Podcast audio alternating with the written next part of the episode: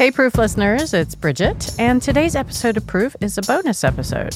Now, it's part of a series that we're doing this summer where we're answering your weird, strange, fabulous food questions. Today, I've got our tasting expert here. Jack Bishop is in the studio to answer this question. Now, food fraud is in the news. There are police raids, lab tests, you've got the mafia involved. How does this sound? Grass clippings in your tea, water in your milk. It's not a mistake, it's food fraud. Just last month, the FDA sent out this alert undeclared peanuts and cumin powder. Food fraud happens with everything from honey to hamburger. Every day in the news, there seems to be yet another story about food that we buy that actually isn't the food that we think we're buying. And what is a person who's already paranoid about what they're eating, like myself, to do? I don't trust anything. So I've got to ask Jack here to get me back on the rails, see if I can trust anything. Can you give me some examples of any food fraud that you see out there? So is this like a therapy session? so I'm going to get you to trust? Exactly. All right, close your eyes. All right. Um, so it's bad, but it may not be as bad as you think or as bad in the ways you think it is. Okay, explain that. So I think the first thing is to differentiate between fraud, where you think you're buying olive oil and you're actually buying vegetable oil, and intentional confusion. So why don't I start with the fraud? Uh, the fraud generally is reserved for expensive items. Big surprise that they substitute A for B. And so I actually have a list for you of the food items most likely to be tampered with and to be subject to fraud. It is olive oil, coffee, honey, saffron, seafood, orange juice, maple syrup, and vanilla.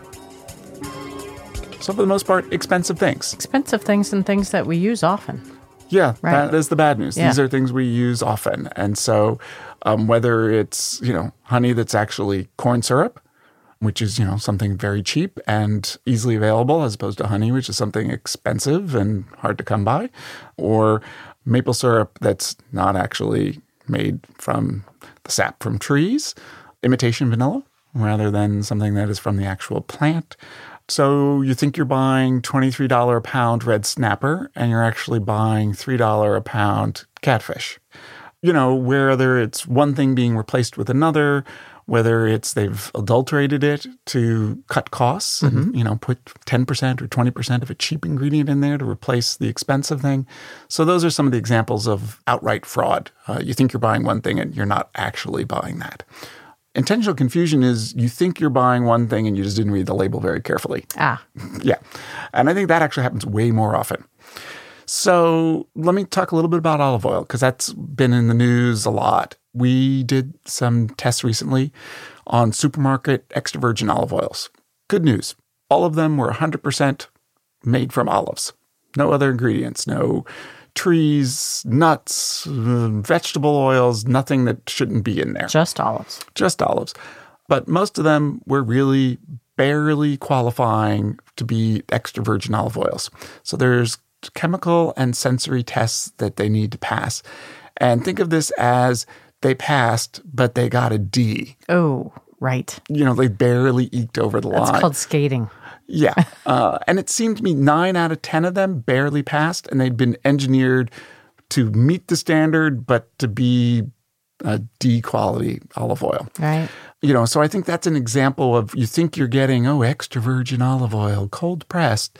And a lot of what's being sold is not all that different than the lower quality olive oils or other vegetable oils in the sense that it has little flavor or what flavor it has isn't very good.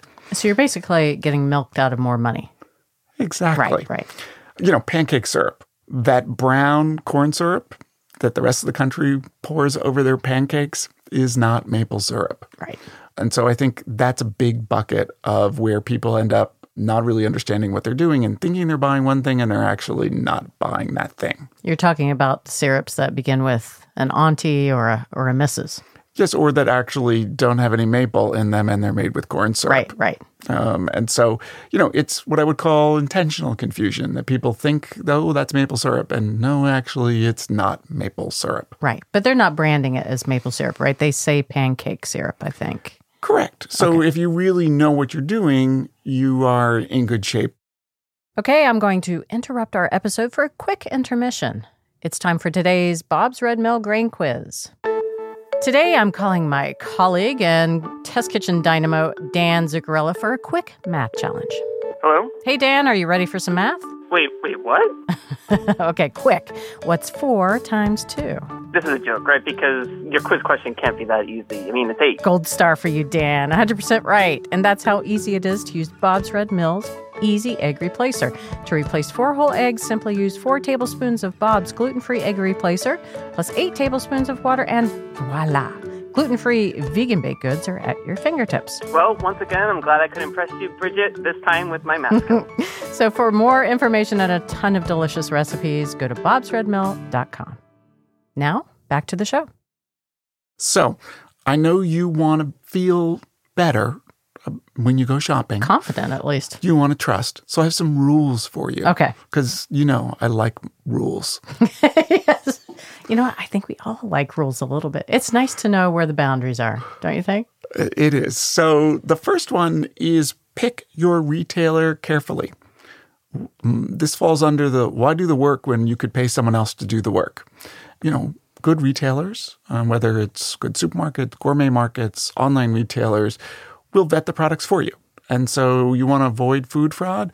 Buy from reputable sources that have staked their reputation on having quality ingredients and let them do the vetting so that you can shop with confidence. So the guy who pulls up to my house and asks me to buy Parmesan cheese out of the back of his car, probably not a good deal. Probably not a good deal. It's full of green cans. The second thing is to read those labels and look for third party compliance. So there are all of these organizations out there. Uh, the EU loves this. For instance, Parmigiano Reggiano uh, has a DOP, which is an Italian term that basically says, hey, it has to meet these standards. Um, there are third party organic certifications. So understand what those are and look for them when you go shopping. Okay. Know the lingo you know, if you're going to buy a $150 bottle of balsamic vinegar, it should say tradizionale on it um, uh, because that should be a at least 12 year aged vinegar, and those words should be on there in Italian. And so, know what you're looking for. For $150, it should also say that I look pretty and that I'm a great mother. Sure. Okay. We'll go with that. Um, it should be in the right packaging. So those really expensive bottles of $150 Balsamico, they're two consortiums in Italy, and they each have their own bottle. One's an inverted tulip. Hmm. And so I like to say that sort of more practical is don't buy extra virgin olive oil that's not in green glass. Because whether it's supermarket light, sunlight, olive oil doesn't like light. So if it's in a clear bottle, that's not a good sign. Dark glass, dark Okay. green. Be wary of new, and I would put that in quotation marks, products like white balsamic vinegar, truffle oil, you know, things that don't have a provenance that seem like they may have been invented to dupe unsuspecting American consumers. Just because it's new doesn't mean it's something that you actually want. Right. And the last one's kind of interesting is don't always assume that imported is better than domestic. So we've had a lot of interesting taste tests in the last year or two where I've been surprised. So olive oil from California is our favorite inexpensive supermarket olive oil.